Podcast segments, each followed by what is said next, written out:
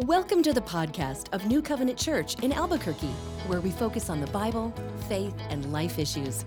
We hope this podcast will be helpful to you on your faith journey. Now, here's our message.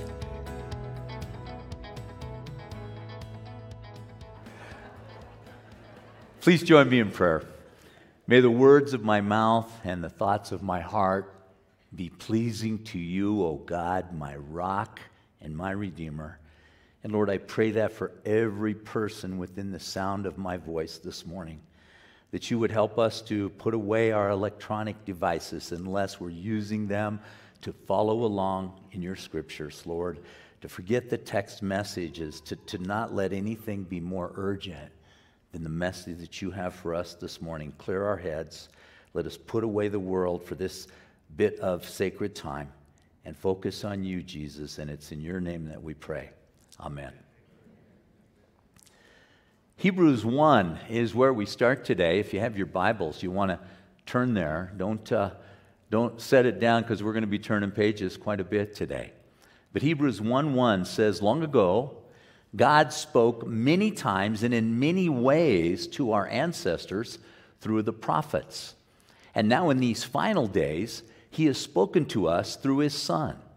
God promised everything to the Son as an inheritance, and through the Son, He created the universe. The Son radiates God's own glory and expresses the very character of God, and He sustains everything by the mighty power of his command. The writer of this letter, now known as the book of Hebrews, gets right down to business. No flowery introductions or greetings, as in many of the other letters in the New Testament.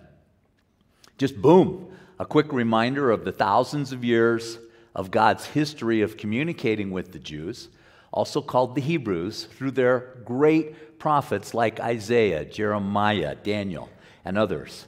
And then just a quick pivot into the new way the Lord was now communicating with them and had been recently through the past 60, 65 years, through the greatest prophet of all, his own son, Jesus the Christ, the Messiah. Then he states that it was through his son that the universe had been created from the very beginning. And we get confirmation of this in John 1. He existed in the beginning with God. God created everything through him, and nothing was created except through him.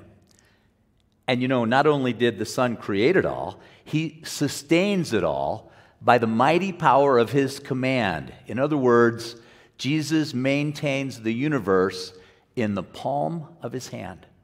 And one day, very soon, he is said to own it all because God promises he, the Son, will inherit everything that exists, everything that He created.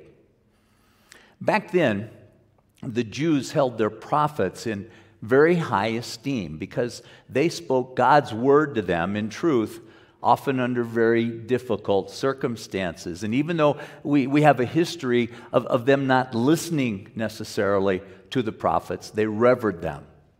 But they did realize that the prophets were only spokesmen for the Lord. And everything about the book of Hebrews takes the prophet Jesus to a totally different level. Jesus has complete superiority because he is the Lord. Let's read verse 3 again. The Son radiates God's own glory and expresses the very character of God, and he sustains everything by the mighty power of his command. Warren Wiersbe writes In his person, Christ is superior to the prophets. To begin with, he is the very Son of God and not merely a man called by God. The author makes it clear that Jesus Christ is God in verse 3, for his description could never be applied to a mortal. Christ is to the Father what the rays of the sun are to the sun itself. He is the radiance of God's glory. And it, just as it's impossible to separate the rays from the sun that we so enjoy on a day like this, it's also impossible to separate Christ's glory from the nature of God. Then it goes on to say, He expresses the very character of God. Our English word, character comes from a Greek word translated image. And literally, Jesus Christ is the image, the exact representation of the very substance of God. Only Jesus could honestly say, He who has seen me has seen the Father, as we see that he did say in John 14 9. And this is the writer making it clear that Jesus is the full revelation of God. We can have no clearer view of God than by looking at Christ. Jesus Christ is the complete expression of God in a human body. End quote. Now, speaking of Jesus, we're still in chapter 1, verse 3. Hebrews continues. When he had cleansed us from our sins, he sat down in the place of honor at the right hand of the majestic God in heaven. This shows that the Son is far greater than the angels, just as the name God gave him is greater than their names. As you read through a lot of this on your own, and we're just going to cherry pick verses, so I'm, I'm encouraging you to spend a lot of time in Hebrews over this next week or so. You're going to see that the general theme of Hebrews reminds me and should you of the series that Pastor Dave was doing, God is greater than. You may recall he did a, a series of messages like God is greater than your fear, greater than your past, greater than your suffering, your pain. And the first several chapters in Hebrews show us that Jesus is greater than, better than any person, place, or thing that was ever offered through the Jewish faith. That's not to say there was anything wrong at all with Judaism. It came from God itself, so we know it was very good in its essence. It was used to set standards for mankind to try and live up to, to help the Jewish people not only survive, but to thrive. And the Jewish faith, with all of its rules and regulations, the prescribed celebrations, and deep expectations, known as the law, were designed to show us our hopelessness when it comes to living a sinless life, the helplessness of continued animal sacrifice to try and wash away ongoing sins. All of the Old Testament, every bit of it, was actually designed from the beginning to foreshadow the coming of Jesus. So God's new agreement, his new covenant with mankind that came into the world through the birth, death, and resurrection of Jesus Christ was a much better deal. And here, over the next several chapters, the book of Hebrews makes it clear. Jesus was greater than the prophets, greater than the angels, greater than Moses and Aaron. The priesthood of every believer, which was given to us through Christ, is greater than the priesthood of the greatest priest, Melchizedek, and the priests that came after him. That's the new covenant that is greater than the original promise to the Jew, God's specially chosen few. And the writer of this book again and again points out the contrast, the difference between the Old Testament system of law and the New Testament ministry of grace, forgiveness. He's making it clear that the old religious system was temporary and that Jesus was able to make it a better way with better benefits because in the new covenant, they are eternal. Now, I want to take a, a step back and try to better understand why all of this was important for the writer of Hebrews to express at that time in that way. The main issue was that many believers were falling away from the faith. They were slipping and sliding back into their old habits, their old routines, their old religious practices. Most of the early converts to Christianity came from Judaism. Not all of them, but a lot of them.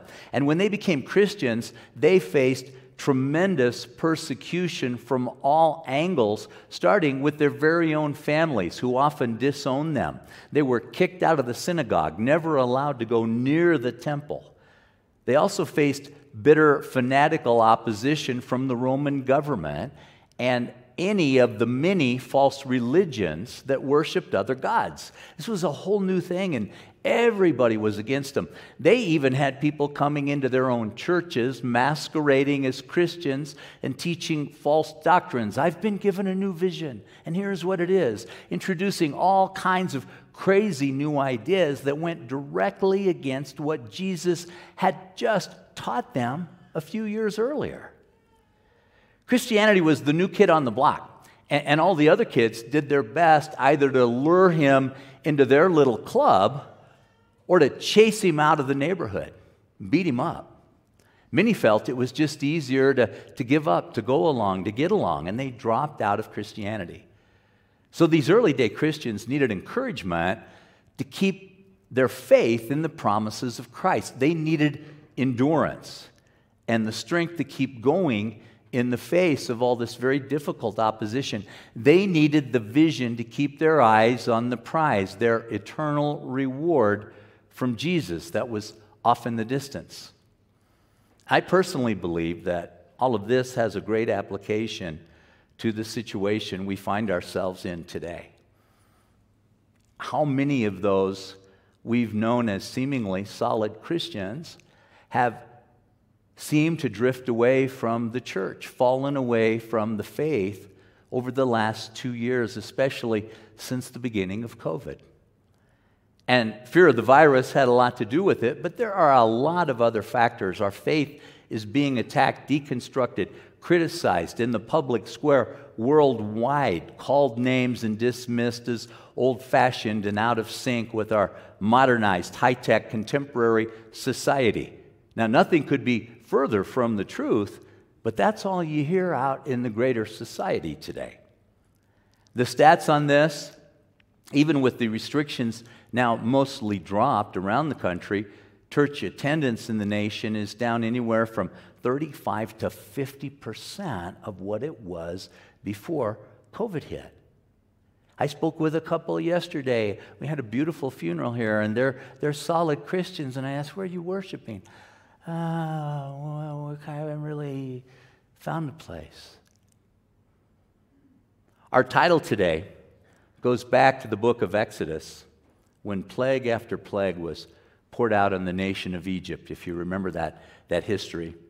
The Pharaoh finally gave in and said, You Hebrews can leave and go free. And the people of Egypt were so sick of the plague, so anxious to send them away, that God enticed the Egyptians to literally give the Jews all of their gold and silver and jewels. It's like, Take this, just, just go.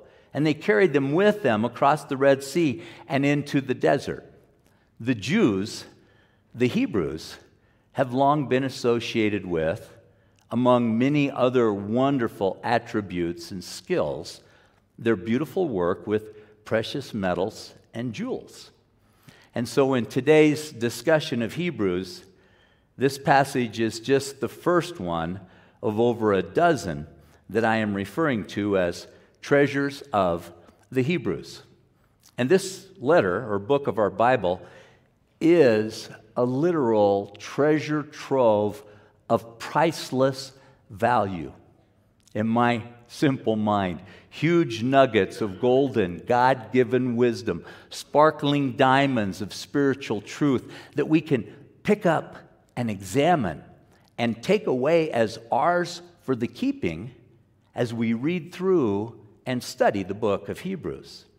Now, we don't have any time today for any sort of a detailed look through the 13 chapters of this amazing book. And this is a, a book, a, a, set of scriptures that really deserves our time and our attention and our study. But my desire is, uh, can I say, flash enough of this beautiful spiritual bling in front of you that you'll be enticed to spend large amounts of time and effort in these scriptures with the hope of greatly enriching your spiritual knowledge through the abundant treasures of the Hebrews you'll find and hopefully possess by taking ownership of them in your heart and mind.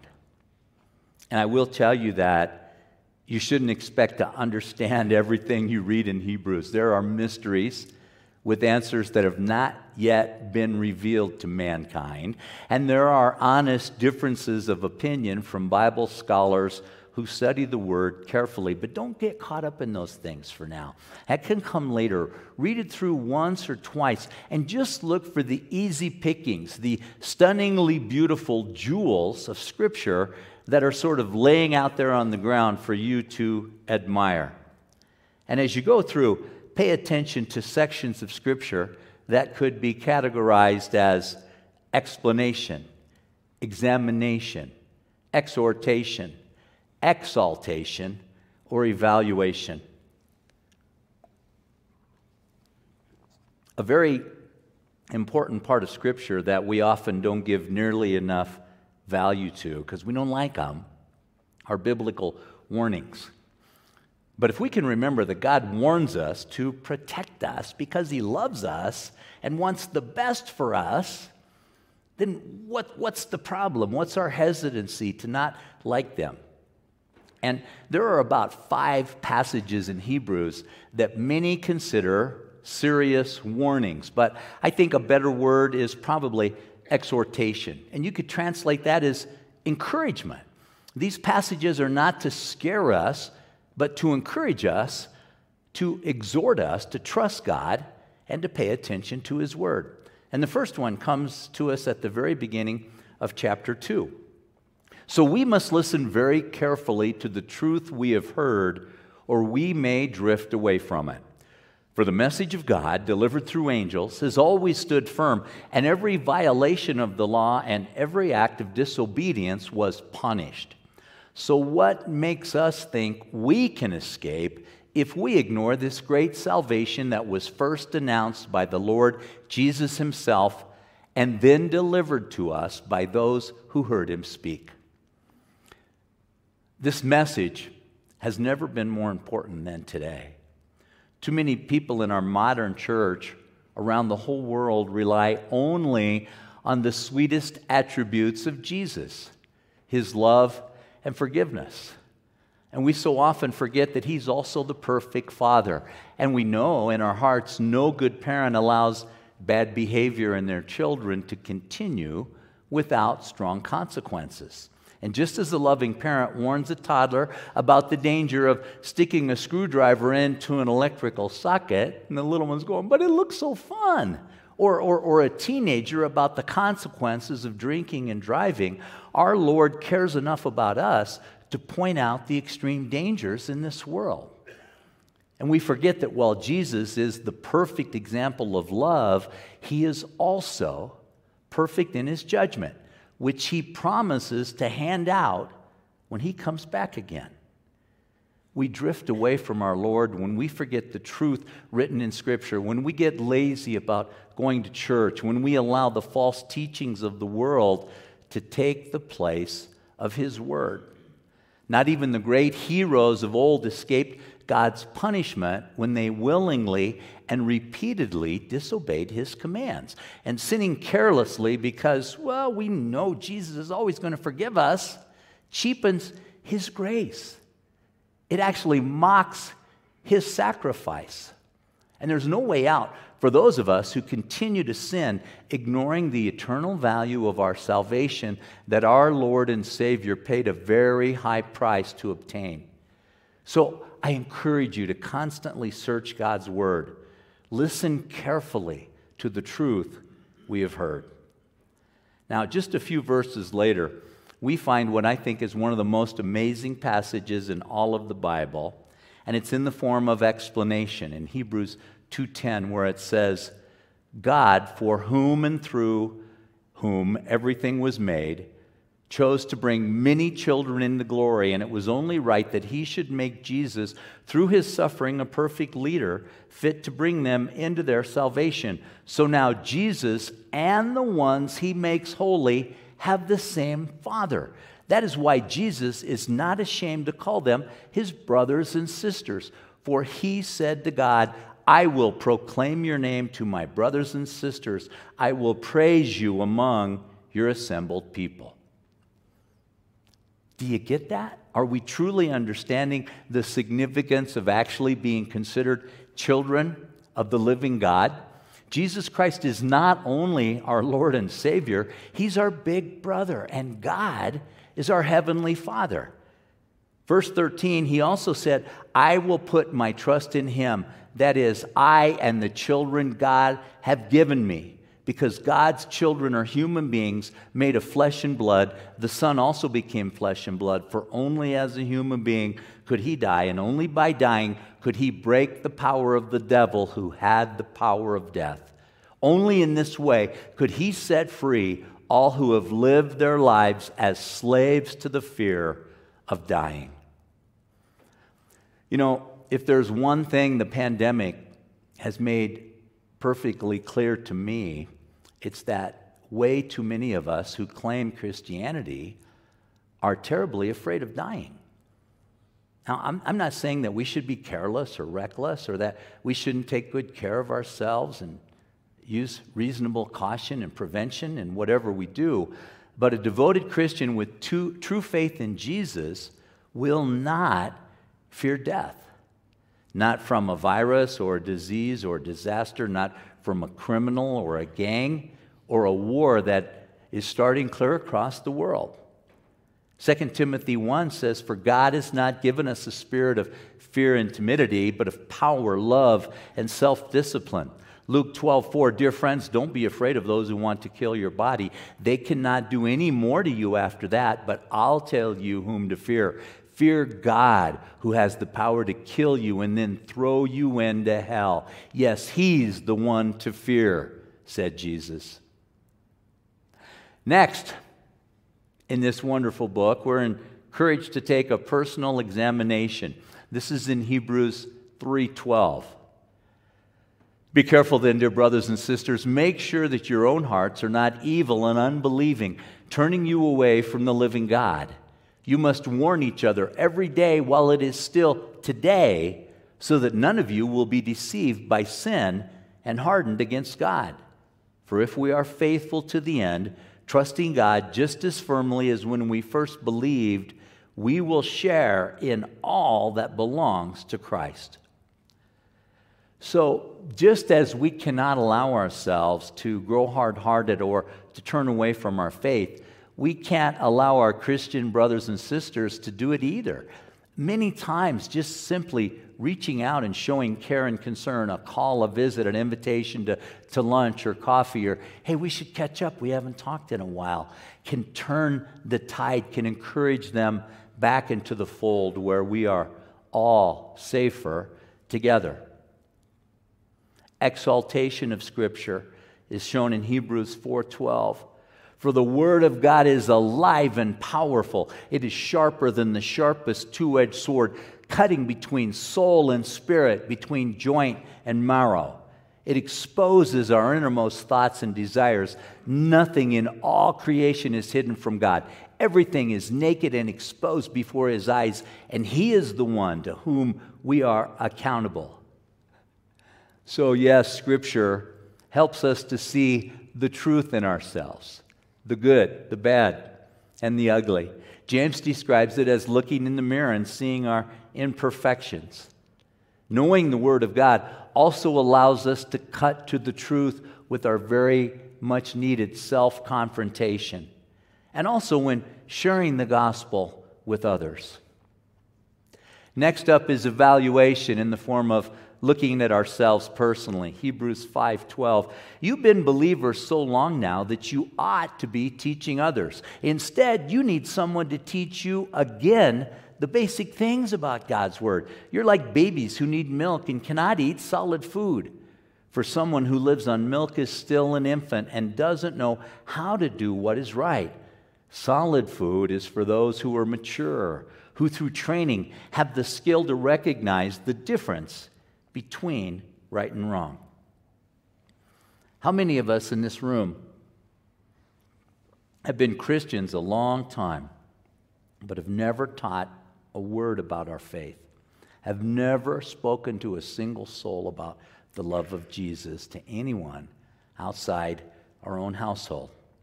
I won't ask you to raise hands, but I know what happens. Or we used to do it but have let that slide, we've drifted. It's time to grow. Let's go. Hebrews 6 7 says, When the ground soaks up the falling rain and bears a good crop for the farmer, it has God's blessing. But if a field bears thorns and thistles, uh, thistles, it is useless.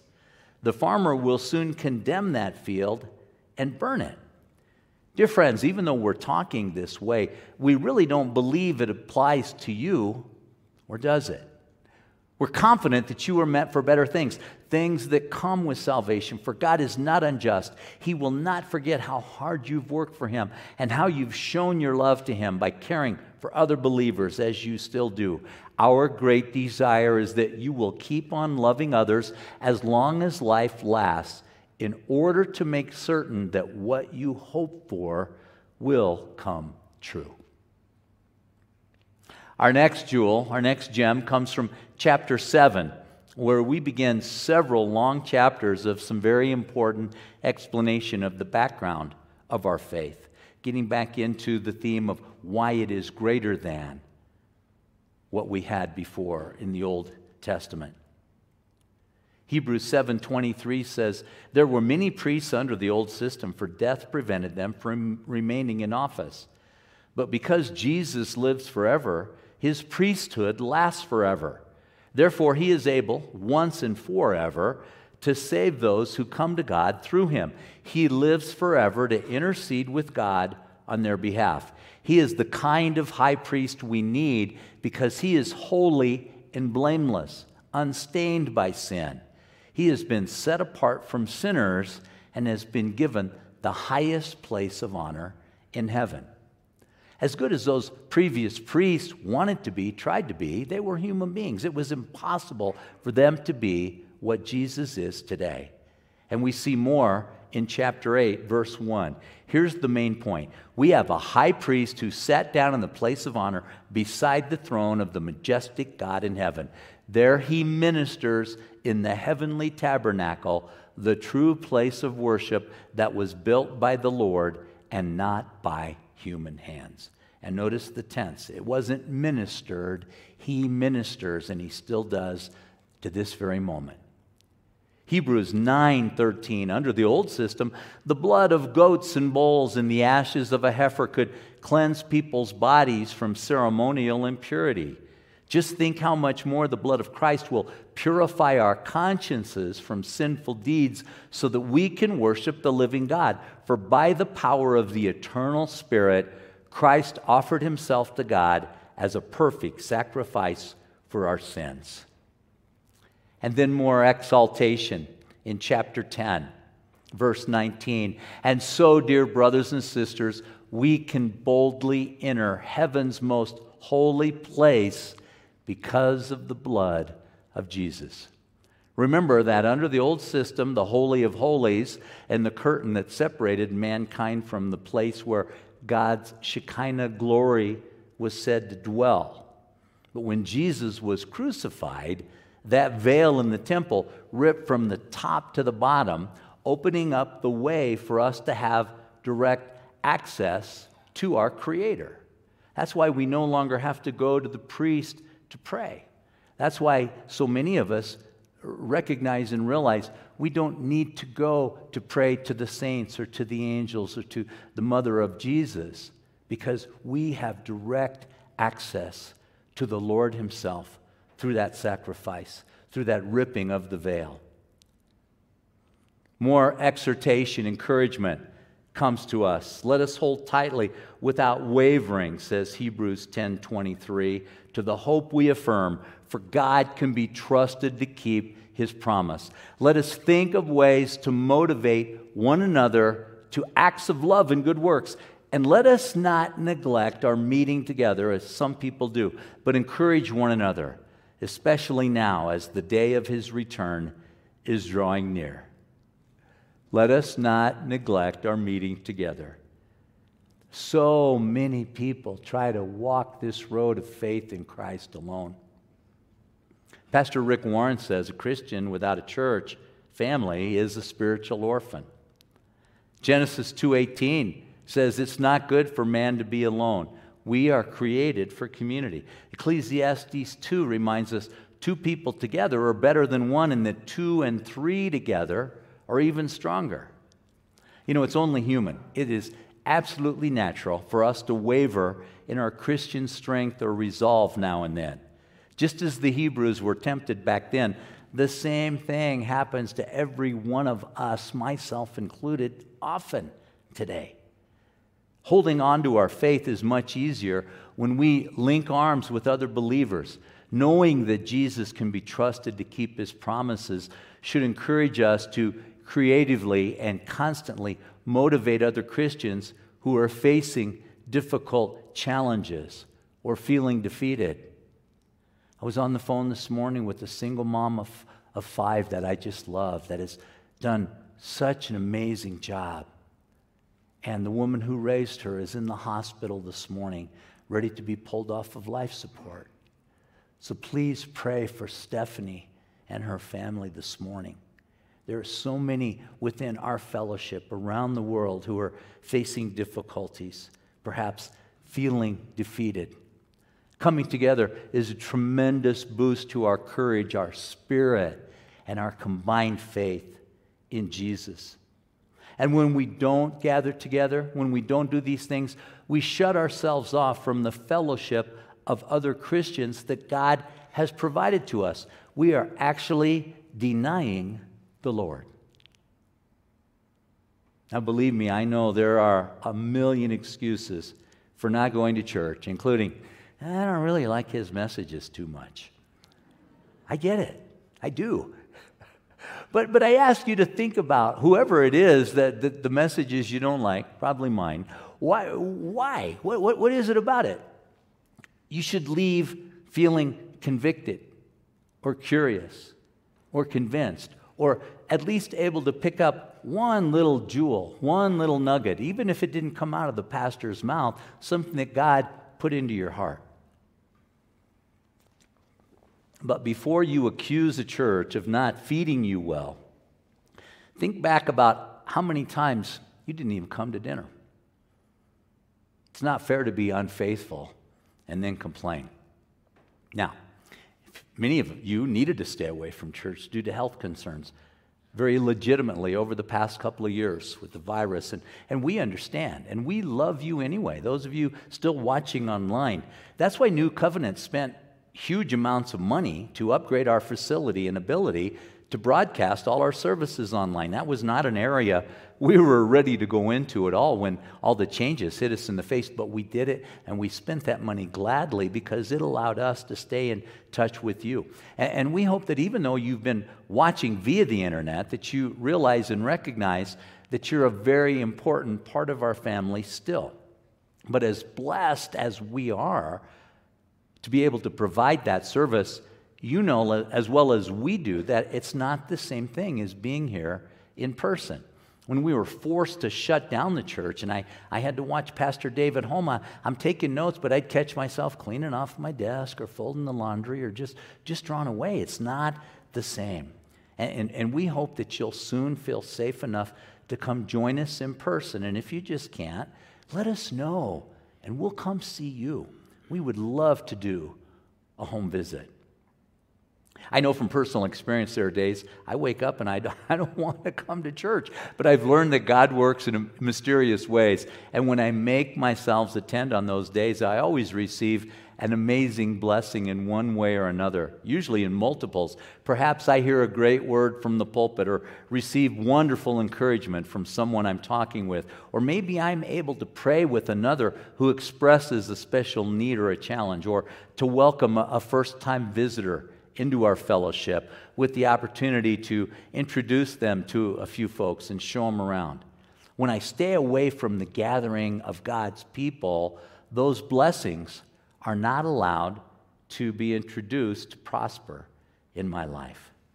Lord, help us come together at every opportunity so that we can continue to encourage others in acts of love and good works that reflect our desire to be more like you, Lord.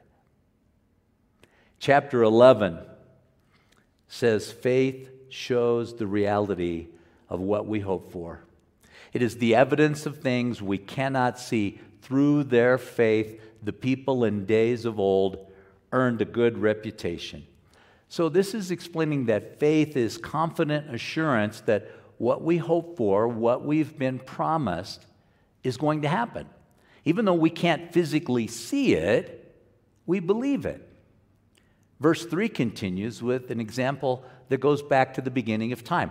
By faith, we understand that the entire universe was formed at God's command, that what we see now did not come from anything that can be seen.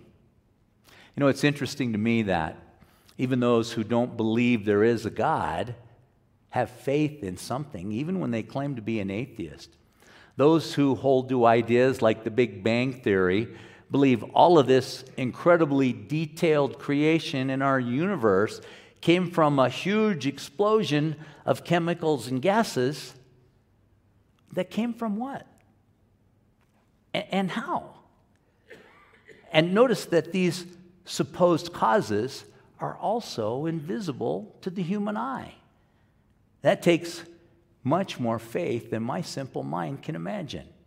And I'll keep my faith in the one true God who breathed this amazingly complex universe into creation through his power and unimaginable design.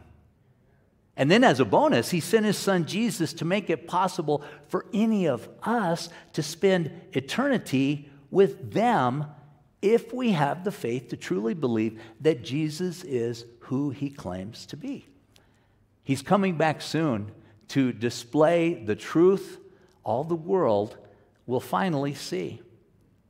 And this golden nugget in chapter 11 is followed by sparkling examples of a list that reads like inductees into the Hall of Fame of Faith. Famous Bible heroes like Enoch, Noah, Abraham and Sarah, Isaac, Joseph, who ruled over Egypt, Moses, as well as Gideon, Samson, Samuel, King David, and all the prophets. And I hope you'll stop and think about the fact that these people are our spiritual ancestors. We're part of their bloodline. From Adam and Eve to you and me, Judaism and Christianity have an amazing family tree. We come from good stock, imperfect, but good. Hebrews 11:33 reminds us, by faith these people overthrew kingdoms, ruled with justice, and received what God had promised them. They shut the mouths of lions, quenched the flames of fire, and escaped death by the edge of the sword. Their weakness was turned to strength. They became strong in battle and put whole armies to flight. Women received their loved ones back again from death. Yet their spiritual victories weren't always visible in this world, and neither are ours. It goes on to say, others were tortured, refusing to turn from God. In order to be set free, they placed their hope in a better life after the resurrection. Some were jeered at, and their backs were cut open with whips. Others were chained in prison. Some died by stoning. Some were sawed in half, and others were killed by the sword. Some went about wearing skins of sheep and goats, destitute and oppressed and mistreated. They were too good for this world, wandering over deserts and mountains, hiding in caves and holes in the ground. So, this brings the question uh, are we building up our faith for the persecution, perhaps like that, maybe worse, that Scripture says is still to come to us. It's time for us to prepare to get into spiritual shape. And chapter 12, verse 1 says, Therefore, since we are surrounded by such a huge crowd of witnesses to the life of faith, let us strip off every weight that slows us down, especially the sin that so easily trips us up. And let us run with endurance the race God has set before us. We do this by keeping our eyes on Jesus, the champion who initiates and perfects our faith. We have a huge crowd of witnesses to the truth and effectiveness of our faith from Bible heroes who struggled thousands of years ago to those who travel the difficult path of life along us today. Knowing they successfully made it to the finish line back then encourages us to never give up. And seeing our Christian brothers and sisters running the race with us all over the globe today spurs us on. We read about what's happening with, with, with, with Russia and the Ukraine. We read about China shutting down all Christian ministries in their nation, bulldozing churches, shutting off all religious linkage on the internet. Keeping our eyes on our champion Jesus helps us think of them and what they're going through, and it helps us to throw off our sinful actions and attitudes. Jesus is the perfect example we strive to imitate so that the Holy Spirit will initiate the spiritual transformation that propels you and me across the finish line into eternity. And finally, Hebrews 13:1, keep on loving each other as brothers and sisters don't forget to show hospitality to strangers, for some who have done this have entertained angels without realizing it. Remember those in prison as if you were there yourself. Remember also those being mistreated as if you felt their pain in your own bodies. Give honor to marriage. Remain faithful to one another. God will surely judge people who are immoral and those who commit adultery. Don't love money. Be satisfied with what you have. For God has said, I will never fail you. I will never abandon you. So we can say with confidence, The Lord is my helper, so I will have no fear. What can mere people do to me? Please join me in prayer. Lord Jesus, thank you that through miraculous intervention, you have preserved these words for us today. Through countless dictators, authoritarian regimes who burned the Bible, who banned it, who confiscated it, who still steal it and hide it away, Lord, you have made it available to us. Let us feast on these treasures. Let us proudly take these jewels into our heart into our minds, into our lives, and let us show them as we go out into the world. Let us share them with others that you put us in contact with so that we can make sure we are living the life that is pleasing to you.